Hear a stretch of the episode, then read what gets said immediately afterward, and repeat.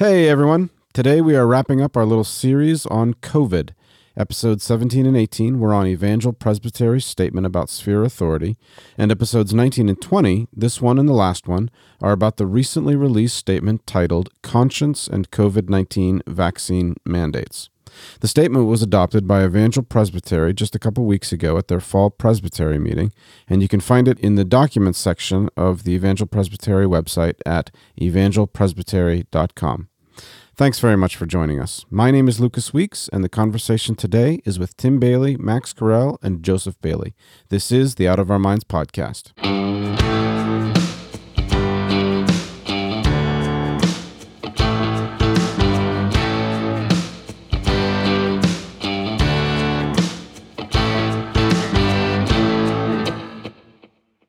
Now we talked about science and the civil magistrate a little a little bit already, and then the next section after that is the magistrate's burden of judgment concerning COVID.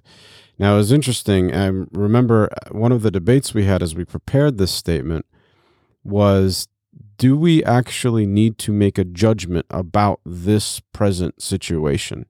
Do we actually need to make a judgment about whether or not, with COVID in particular, the government has overstepped its authority with the requirement to be vaccinated. Since we're talking about spheres of authority, mm-hmm. you run into you run into questions of immediately of where spheres overlap, mm. and some of the other statements that are out there fail severely in this point uh, because they deny the civil magistrate any ability to speak with authority on health issues. Mm. And that is not something that anybody in on our committee agreed with. Thought was justified. Yeah. Yeah, we, we know that the civil magistrate has the right to reach into the family in order to save children from death. And that's regardless of whether there's consent on the part of the child or the child's parents, more particularly. Mm. And so that's a that's a place where we understand that to speak unilaterally and universally that the government has no right is to teach people pure rebellion. Hmm. It's to teach people my body, my choice. Hmm. Period. And because that's not true well in and, abortion, and I, for mean, example. Well, of course, for anyone who doesn't re- already realize, my body, my choice is the call of those who support uh, abortion on demand right. at all times. Yeah.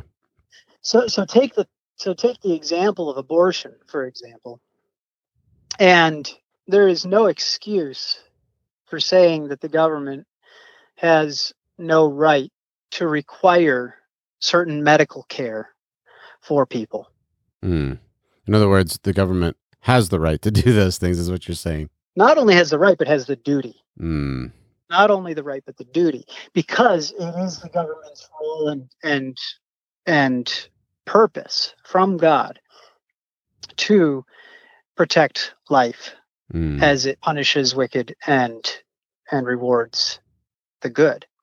And so when you have our committee come together, we all, in spite of the fact that we were, we, some of us were on really opposite ends of the spectrum in terms of thoughts and attitudes, even towards the civil magistrate and some of the decisions. And nevertheless, everybody on the committee agreed that clearly the government does have the right to mandate vaccines in some circumstances. Mm. And that's actually why we had to make a judgment. Because once you admit that the lines between the spheres are not so clear as some people want them to be for the sake of the benefit of their own position right now. Mm-hmm. Okay. Mm-hmm. Once you once you get that far, then you realize, okay, so sometimes the government does have the right to speak to these things and to mandate even health care, right? And other times that's beyond the pale of what is allowable on the part of the government. And if we're going to be helpful, we have to be willing to say our judgment Mm. about this particular case. Is this particular mandate on the part of the government beyond the pale? Is it exceeding their authority and therefore doing harm? Uh, how far, if it is, how far is it? And therefore, what can or must the Christian do in response? Because depending on how far or how how wicked or how good a government action is, there's different things that come into play on the part of the individual and how a Christian should respond. Mhm. So we know that Jesus, for example, said, "He who forces you to go one mile, go go two miles with him." Hmm. And and and Talking about a soldier in particular. ta- talking about a soldier requiring you to help carry his supplies and his equipment for him Mhm, for a mile, mhm. which uh, I believe at that time Roman law legally allowed. Mhm. Um, but surely to the to the Jew at that time, whom you know the, the Romans were the oppressors over, Mhm. and who were taxing them and who you know we have we have no sympathy for how they would have viewed the Romans as far worse than the American government in spite of everything that we just got done talking about the problems Mhm. in the United States today right the Romans no question about it were were far more overboard in their abuse of their authority at that time Mhm. and yet jesus jesus gives a very strange response for christians go two miles Mhm. well on the flip side peter and john say judge for yourselves whether it's right for us to obey you or god but as for us you know we have to keep preaching Mhm. so depending on what the overstepping of authority is, you may or may not need to obey, need to disobey.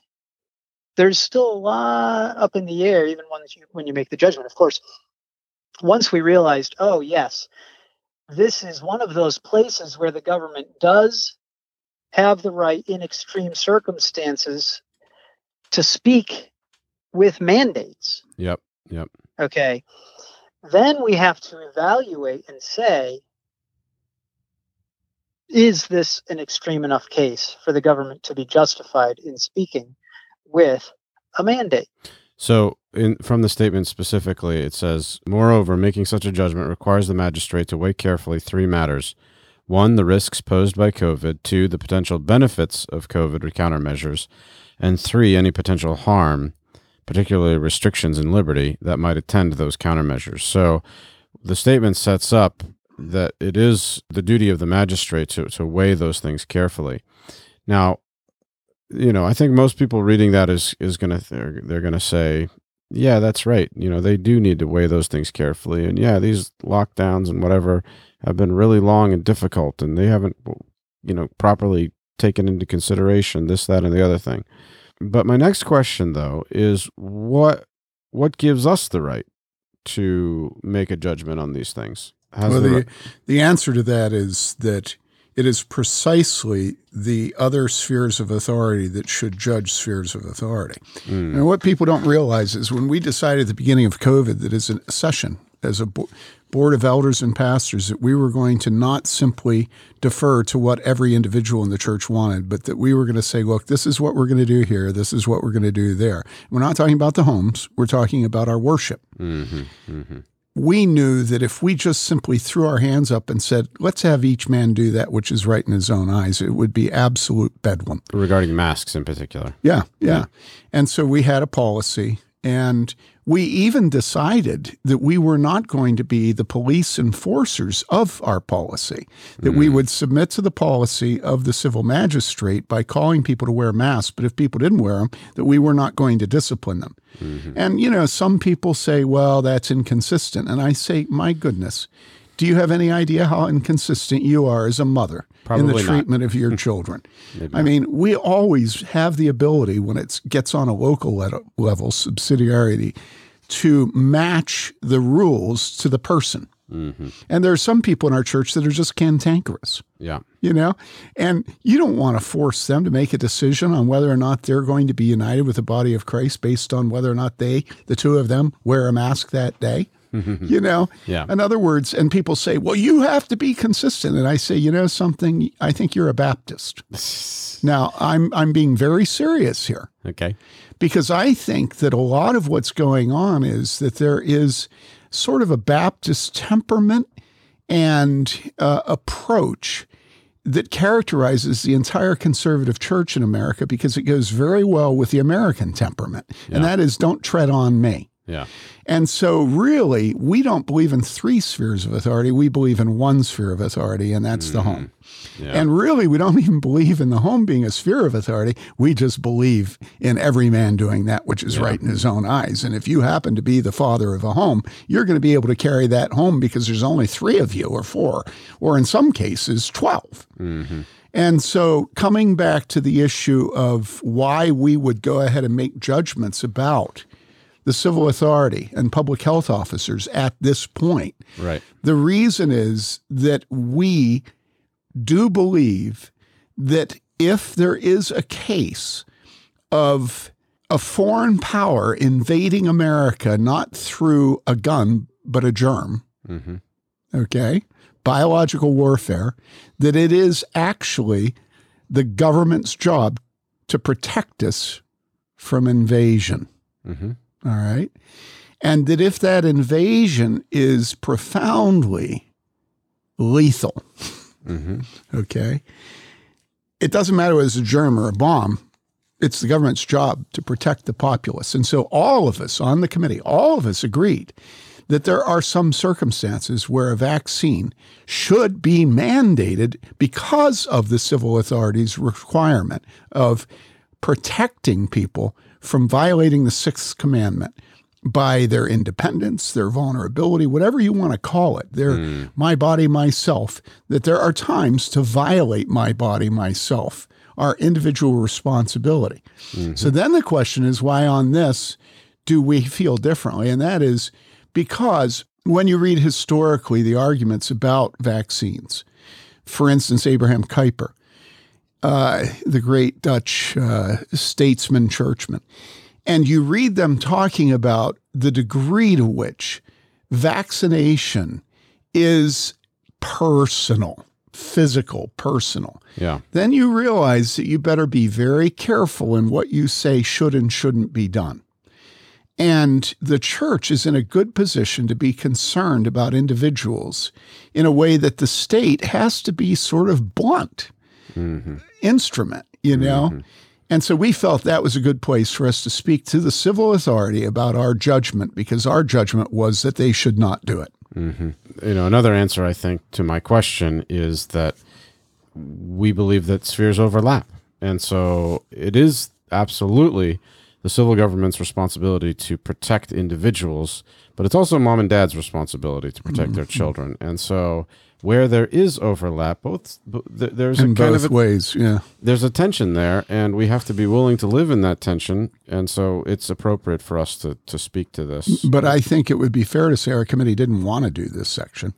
I think that is we, we I mean we thought long and hard about whether we were going to actually make a judgment about it. So It was hard. Yeah. it was a difficult discussion. Okay, so in the magistrate's burden of judgment concerning COVID, we do make a judgment that it is not appropriate at this time for the civil government to require vaccines. The lethality of the of the disease is not anywhere near the need for it, and nobody, as far as I understand, believes that you can wipe out COVID. There's no scientist that thinks that. Well, Australia had that as a goal for a while. It Well, has I- been I an ongoing debate.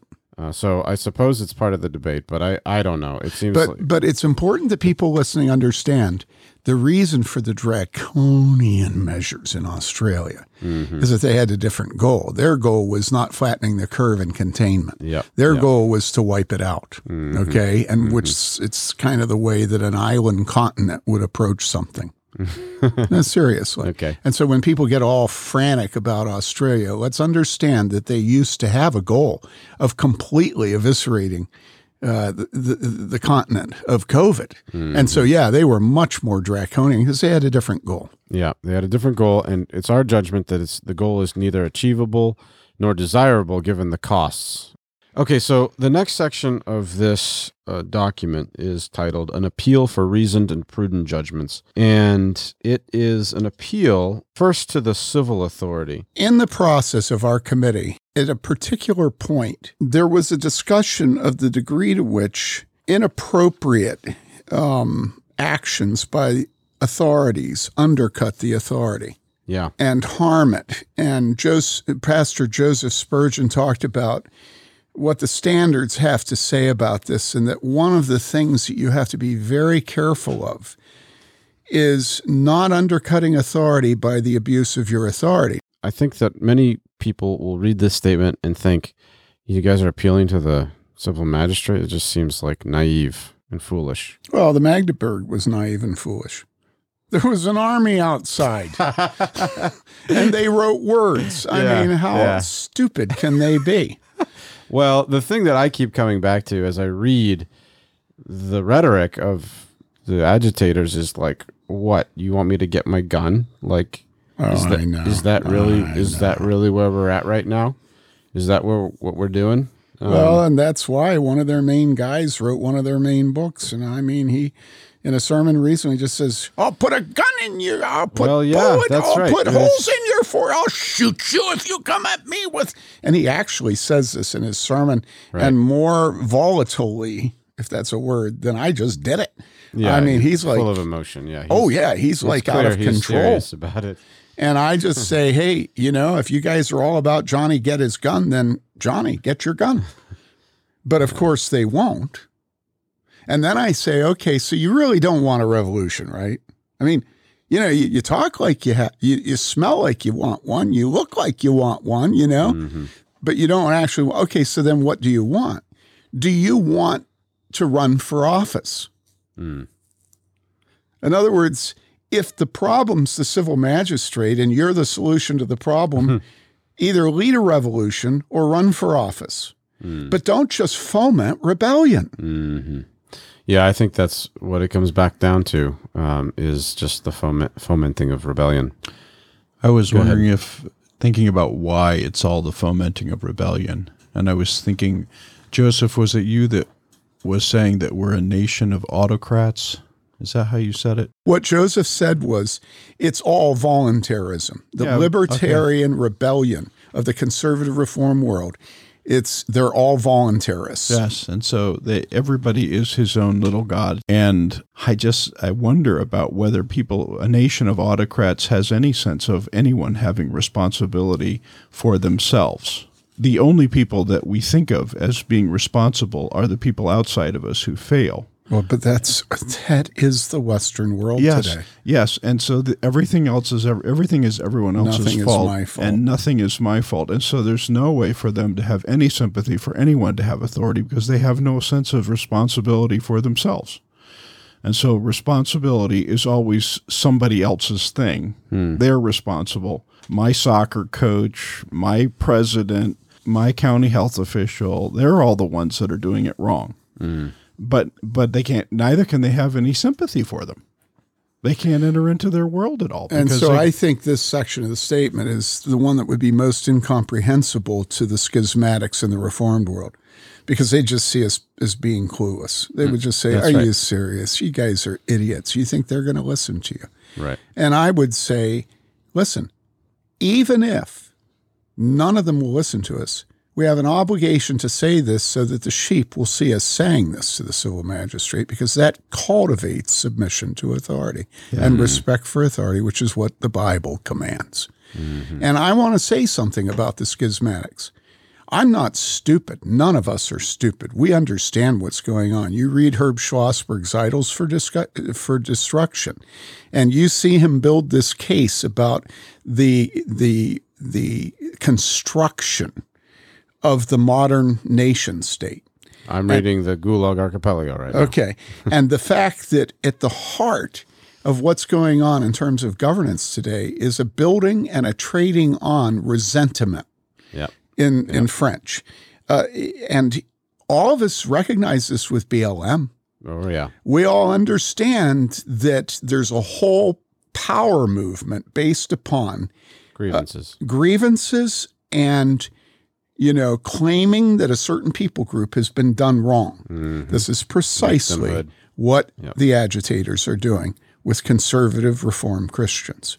They are trading on the resentment and anger of a movement, of a minority, of eh, not just a minority, a micro minority. I mean, BLM is massive compared to the number of people that these people are building their base on. Conservative reform people make up maybe at Right. most one third of 1% of the United States of America. right. Right. Right. Right. I mean, we think we're important. When you have people building a movement based on the resentment mm-hmm. of the sheep, Mm-hmm. it is not a good look. You're going to have resentful people, resentful towards any authority that ever tells them that they should or shouldn't do something.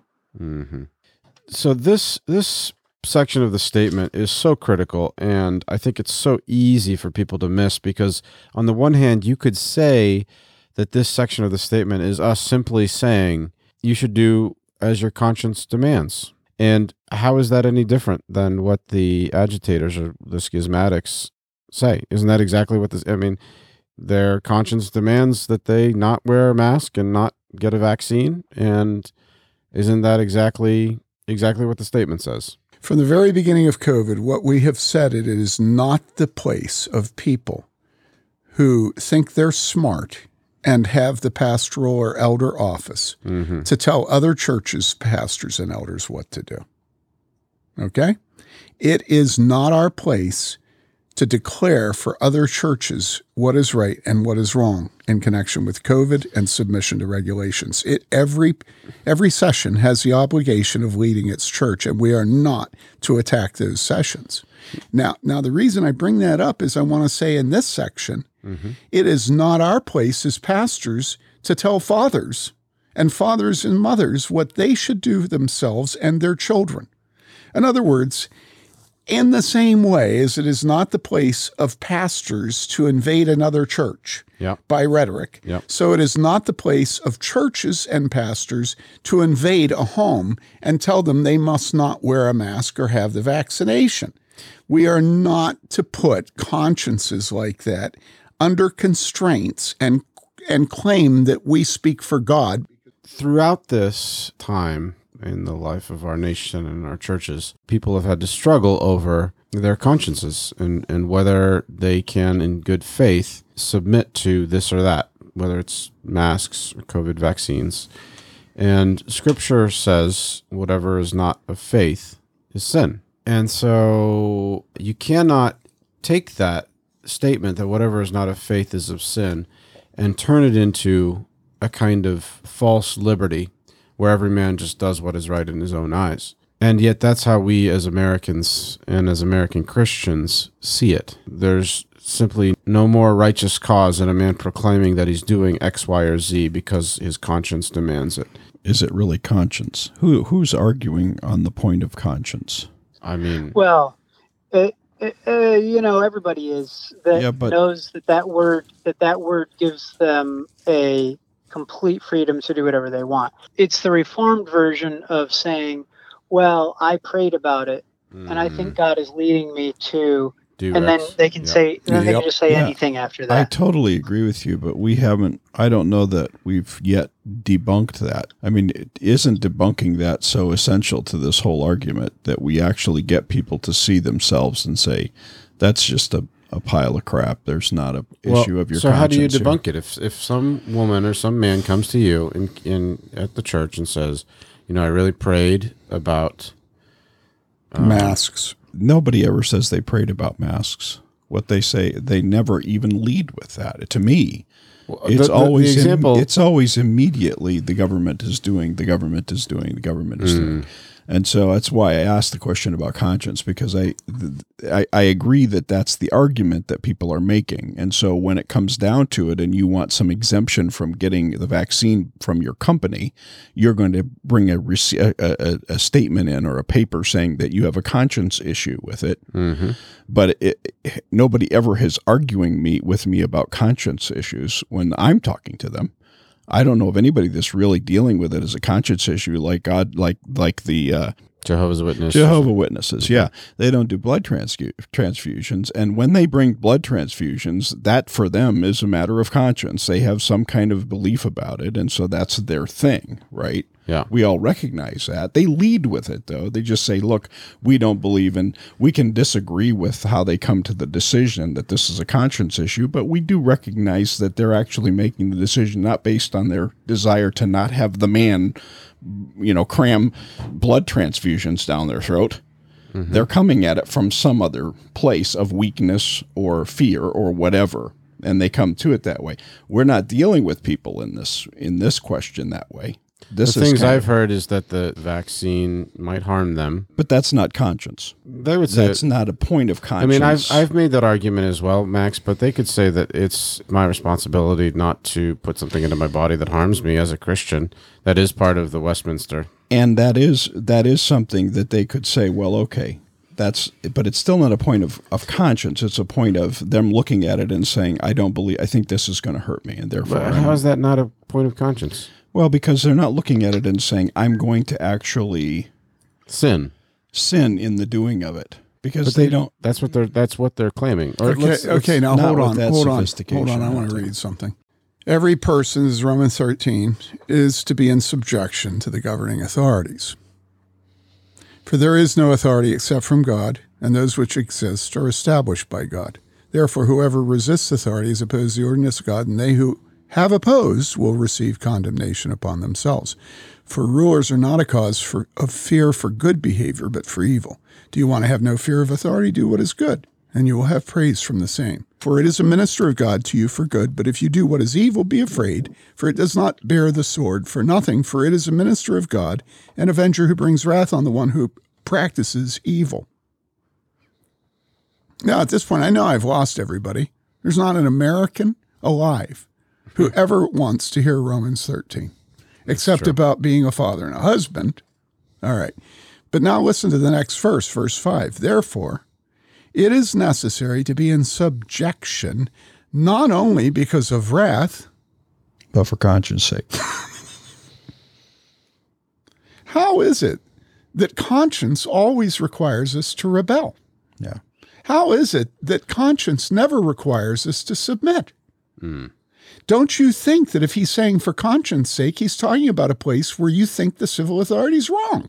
You don't have to exhort somebody to submit to an authority that they think is right. It's like Elisabeth Elliot said submission begins when you think the authority is wrong. Mm. Well, the Apostle Paul here, writing under the inspiration of the Holy Spirit, says, You submit to authorities you think are wrong for the sake of your conscience. In other words, you are living under your conscience when you submit when you think the authority is wrong. Mm. Why is that never said by these people? Why do they never, ever, ever say anything other than 28 or 38 or 58 or a googolplex of reasons why Romans 13 doesn't apply here? Why does conscience never call us to submit to authority, but only to reject authority? I mean, honestly, why? Because the conscience has become, in the reform world, the handmaid of rebellion. I, th- I think so. Yeah. I mean, it's it's the shibboleth. Uh, what's uh, I'm sorry, the shibboleth. Shibboleth. Yeah, yeah, it's the shibboleth yeah. that you can trot out and do whatever you want. And I just don't think people realize they're they're just at the very basic level. They don't realize they don't read like you said. They don't ever read that. They don't hear that. They don't want to hear that. I was just thinking and looking at the passage where the Pharisees and the Herodians come to Jesus and they say, Should we pay the tax to, to Caesar, the whole tax to Caesar, or shouldn't we? And the Herodians were in favor of it, and the Pharisees were against it. And they were coming together because both of them wanted Jesus to shut up. You know what I'm saying? yeah, I think I do. And and so it's like they, what they wanted was to stifle, to stop his getting disciples, mm-hmm. and they wanted their people to keep following them and keep under their control. Joe Bayly wrote a satire against evangelical leaders called The Gospel Blimp. It's a movie, it's a great book, and it's a satire that exposes the hypocrisies of Christian celebrities. Right after he wrote it, we moved to Wheaton. Now, we didn't live right in Wheaton, but we did go to church in Wheaton. And we went to a church that required, as a condition of membership, that you sign a pledge saying that you would not dance, you would not go to movies, you would not drink alcohol, you would not be a member of s- secret society. There were probably a couple of other things. Mm-hmm. The circus, maybe. And when we moved there, everybody who was a member there, and this was the president of Wheaton College, Hudson Armerding, this was the vice president Moody, this was the head of the Evangelical Alliance Mission, this was the professor of Greek, Clarence Hale at Wheaton, this was Ray Knighton, Ken Taylor, all the leaders of the evangelical organizations, missions, schools, everything. There was a class that had them all in it, and it was called Covenant Class. And they asked my father to be one of the two teachers. The other teacher was Ken Hansen, who was CEO of Service Master, if you've heard of that. Ken was a member, but my father wasn't. But they asked my father to teach 50% of the time, hmm. all these people. And so they respected my father. They kind of respected him and hated him. they loved him and hated him. They kind of, you know, it was it was weird, but they loved him. And so my father taught there. And after a number of years of not being able to be a member, he wrote a letter to the elders and asked if they wouldn't allow him to take a conscience exception to their pledge and join. Now, in our home, we didn't have any alcohol. And in our home, we were one of the few homes in the church that had no television. Mm-hmm. But he said, I'm not going to pledge that I won't go to a movie. And I'm not going to pledge that I won't drink. When we go out and Christmas carol. There was a Catholic Polish family in our neighborhood that would invite us in for hot toddy. And my dad would go in and, and join the man in drinking a hot toddy on a cold December night. Okay. My father had uh, received a letter back from the Board of Elders in which the Board of Elders said to him that uh, they would not let him join, mm. that they could not let him join if he would not sign the pledge. I have a copy of that letter. And then I have a copy of a letter from my dad back to them saying, You realize that Jesus would not be able to be a member of College Church in Wheaton. Now think about that. And so for probably 30 years, my father taught the main Sunday school class of the main evangelical leadership of the community of Wheaton in its heyday. Hmm. Think about this. Mm-hmm. But they would not let him join their church. One night, no, one morning they had a shortage of elders to serve communion. And they came down the aisle and asked my dad to come up and serve communion. Hmm. Think about this. But they would not let him join. Okay? My father had a conscience issue. Mm-hmm. I've often thought about that and wondered if I had been the pastor, whether I would have allowed him to take communion because I believe that no man who rejects the authority of a church should be allowed to take communion. Mm-hmm. I believe that it is the prerogative of elders to serve communion, not the prerogative of individuals to serve themselves. Yeah. Okay? But he didn't reject the authority of the elders. He was not belligerent. He did not call people to leave College Church in Wheaton. He didn't go around attacking the eldership for their hypocrisy. And yes, I think it was absolutely hypocrisy because we noted the kinds of things they'd watch on their television, mm-hmm. which were much worse than any movie that we ever went to once every two years. Right. You know, yeah. the sound of music, you know. And so I grew up watching a father who had a very tender conscience and who was very sensitive to God's authority and to the authority God had given the Board of Elders. And yet didn't simply go along, and yet was not an agitator and was not a belligerator. At places where scripture was clear. I mean, you know, Jesus turning water into wine, mm-hmm. people. and I remember him saying about Nixon, as I said earlier, he said that the people who were rebels in the late 60s were the ones who were most susceptible to giving into a dictatorial government and to totalitarianism because they had not exercised their conscientious mus- muscles. Mm. You know, that they were either submissive or rebellious. And he said, really, submission and rebellion are two sides of the same coin that to acquiesce on authority and to blindly submit is actually very, very close to simply categorically rejecting authority. Hmm. And it's the judicious man who looks and makes judgments and looks and makes judgment and is capable of seeing the hypocrisies of the civil authority in defending life by having mass while they kill, you know, over a million of our babies every year by their laws, their refusal to defend them, let alone euthanasia and infanticide. I will encourage everybody listening that finally a pastor came along named Kent Hughes. And Kent worked hard, and it took years, but he finally, before dad died, he was able to become a member of College Church. I think it's a noteworthy story and very applicable. And I think that immediately some people are going to say, so how come you don't extend the same charity to other people about their conscience issues? For example, masks. So it's easy to see a similarity between a conscience issue on the part of Joe Bayly back in the 50s and 60s, where all kinds of churches had additional requirements for membership uh, that were similar to this, right? And we would say those requirements were wrong.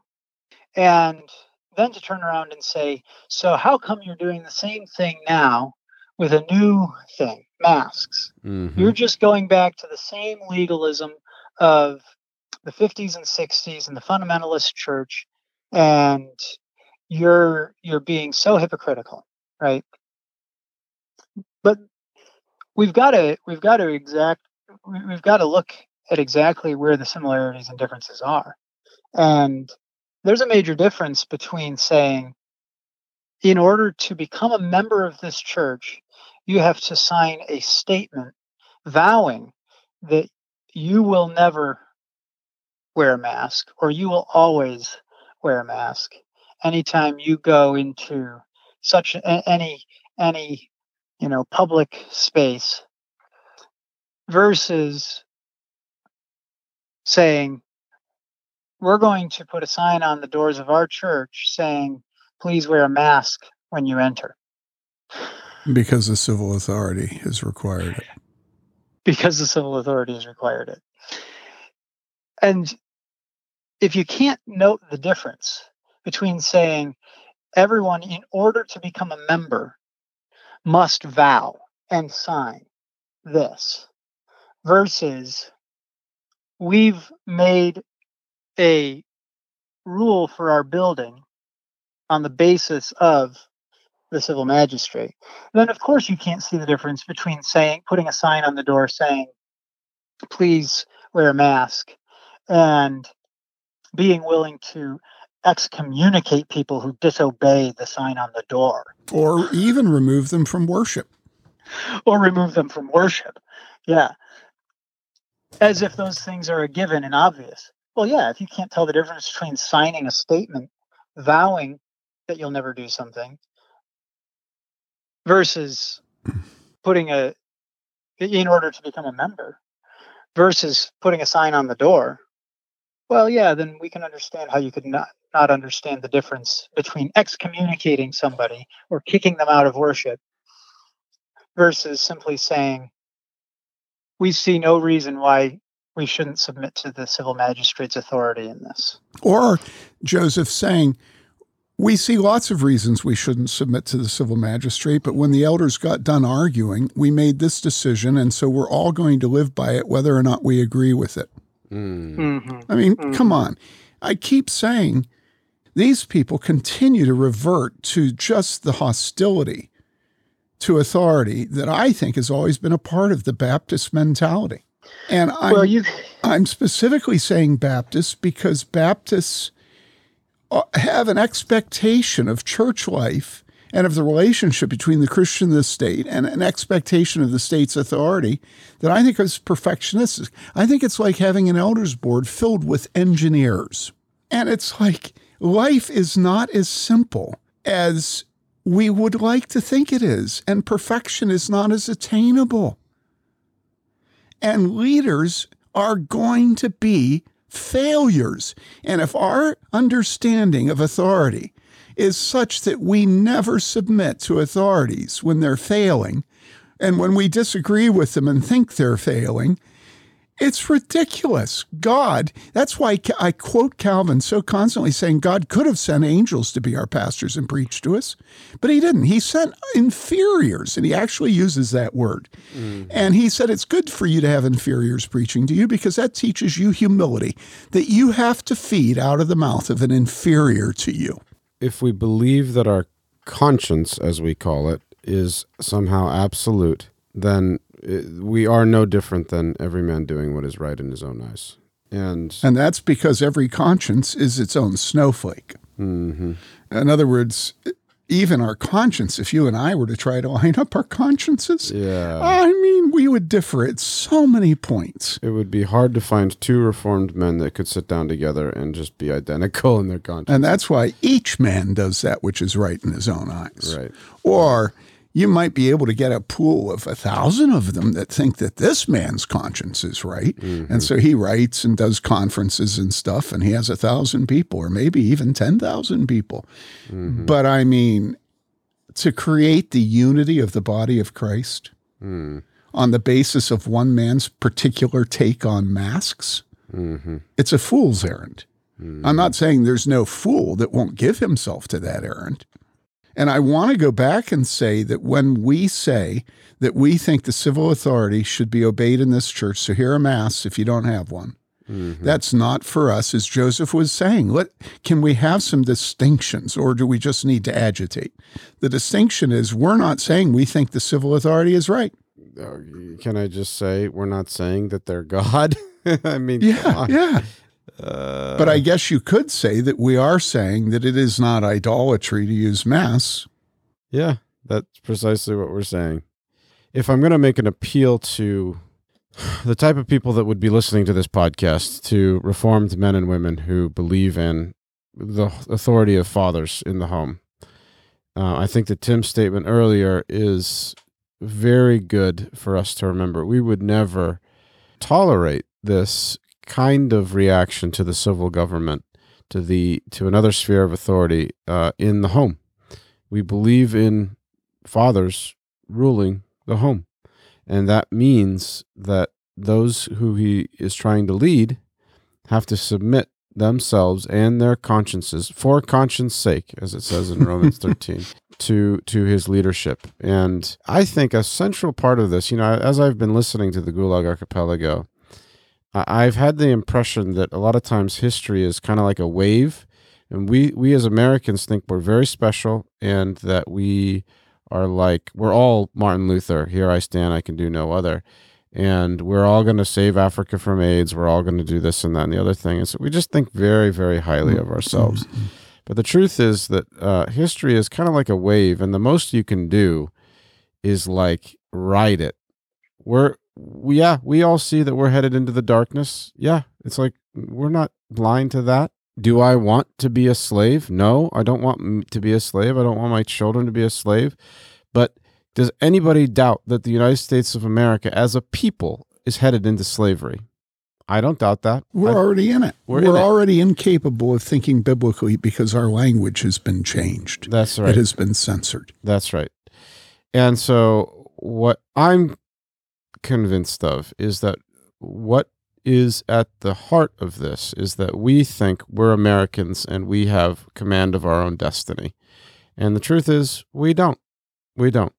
And this is, COVID is God's judgment on us, not just the disease itself, but Uh, if you want to say talk about the, the various kinds of government overreach, I think that in and of itself is a judgment of God. And so our response has to be to humble ourselves and to do the very thing that is seems so counterintuitive to us. I mean, it's incredible that Romans 13 exists. Like, can we just say that? It's incredible that it exists because you're talking about a man who spent his life being beaten by every authority and kicked around by every authority that he ever faced. And the authority he was writing about was Nero, the emperor of Rome. Yeah, I mean, come on. Like, if you don't know who Nero was, look it up. You know, he was not friendly to Christians. And yet, he had, by the inspiration of the Holy Spirit, the faith to write, submit to authority uh, for conscience sake. And so, again, my point is it's very counterintuitive that you are going to conquer by submission. But I think that's exactly what Paul says to wives submitting to their husbands. By your quiet godliness, you will win your husband. And the truth is, everybody reading him say, Submit to those above you, God has put them over you. We're fully aware of his years in prison in Rome, mm-hmm. of all the ways that he had fomented rebellion, supposedly. Mm-hmm. Great is Artemis of the Ephesians. You know, they thought that he was attacking the civil authority, the yeah. civil uh, you know, the, the ability of merchants and craftsmen to make their living through idols. And so the Apostle Paul wrote that knowing that he had a history of being accused of doing the very opposite of that chapter. Mm. He trusted that the Holy Spirit would awaken in the readers and the listeners to the book to the Roman church, okay, and would know when to apply it mm. and when it didn't apply. Mm-hmm. And he wasn't trying to just trash Romans 13 because it went against his meta narrative. Mm. You know, you could make the case that Paul's meta narrative was civil disobedience. you could. And yet he does it with such respect. If you listen to him engaging with, you know, the military leaders trying to protect him from the mob, mm-hmm. he's so respectful. Oh, I wish that I could convince you. A little while, Paul, you might have me. Oh, I would love to convince you. Mm-hmm. There is nothing of this judicious, self controlled, respectful spirit in the people that are fomenting your rebellion, dear listener. Nothing. There is no commonality. There is no same appearance. It does not resemble what's going on among conservative reformed rabble rousers today. They are not interested in being judicious. They are interested in getting you to be one of their disciples. We are not doing that. We are not telling you to judge your pastors and elders on the basis of their mask policy. They are telling you to leave your church on the basis of your leaders. We are not telling you to leave their churches if that's how they're leading you. We are saying they're wrong. We don't want you to come to our church because they're wrong, spreading schism. Mm-hmm. We want to rebuke them as Paul rebuked Peter let's make it very clear this podcast is not divisive, it's healing and it's peaceful and it's uniting. Stop telling people to leave their churches. Stop binding men's consciences. Stop declaring that God has made you the one to tell every other authority in churches around the country and the civil magistrate to boot mm-hmm. that they must not do what they're doing, say what they're saying, and that people should leave their churches and come to your church. That is the schismatic. That is the divisive man. That is the man who does not have God's approval. Hmm. Well, guys, I think it's time to wrap up here. But uh, Max wanted to read something from Matthew 23. Then Jesus spoke to the crowds and to his disciples, saying, the scribes and the Pharisees have seated themselves in the chair of Moses. Therefore, all that they tell you, do and observe. And do not do according to their deeds, for they say things and do not do them. They tie up heavy burdens and lay them on men's shoulders, and they themselves are unwilling to move them with so much as a finger. And they do all their deeds to be noticed by men for they broaden their phylacteries and lengthen the tassels of their garments. They love the place of honor at banquets and the chief seats in the synagogues, and respectful greetings in the marketplaces, and being called rabbi by men. And so that text tells us that we know that they're hypocrites. Jesus is saying they're hypocrites. Jesus has delegitimated their authority personally.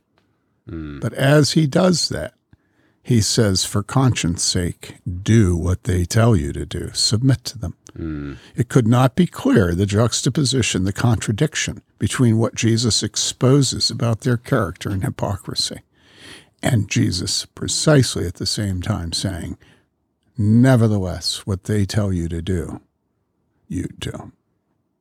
And that's so important today. That's right. Because we think that if we have a hypocrite as a leader, we, that that gives us an ollie ollie and free mm. to reject his authority, both categorically and specifically. And Jesus says, submit to them, mm-hmm. but note their character and do not copy them. I hope and pray that COVID 19 will become a thing of the past. Now, I know it's impossible at this point to completely eradicate the disease, but I do hope that the prevalence of the disease diminishes to the point that it's no longer on the front page of our nation's newspapers every day. And yet, no matter what happens, COVID has changed our nation forever. But the question for Christians is this Have we learned the lessons that God has for us? Have we grown in godliness and faith and humility as a result of this painful lesson? Next week, our topic is death. I hope you'll join us. My name is Lucas Weeks, and our conversation today was with Tim Bayly, Max Carell, and Joseph Bayly. Tim, Max, and I serve as pastors at Trinity Reformed Church in Bloomington, Indiana. Joseph Bayly is a church planting pastor at Christ Church in Cincinnati, Ohio.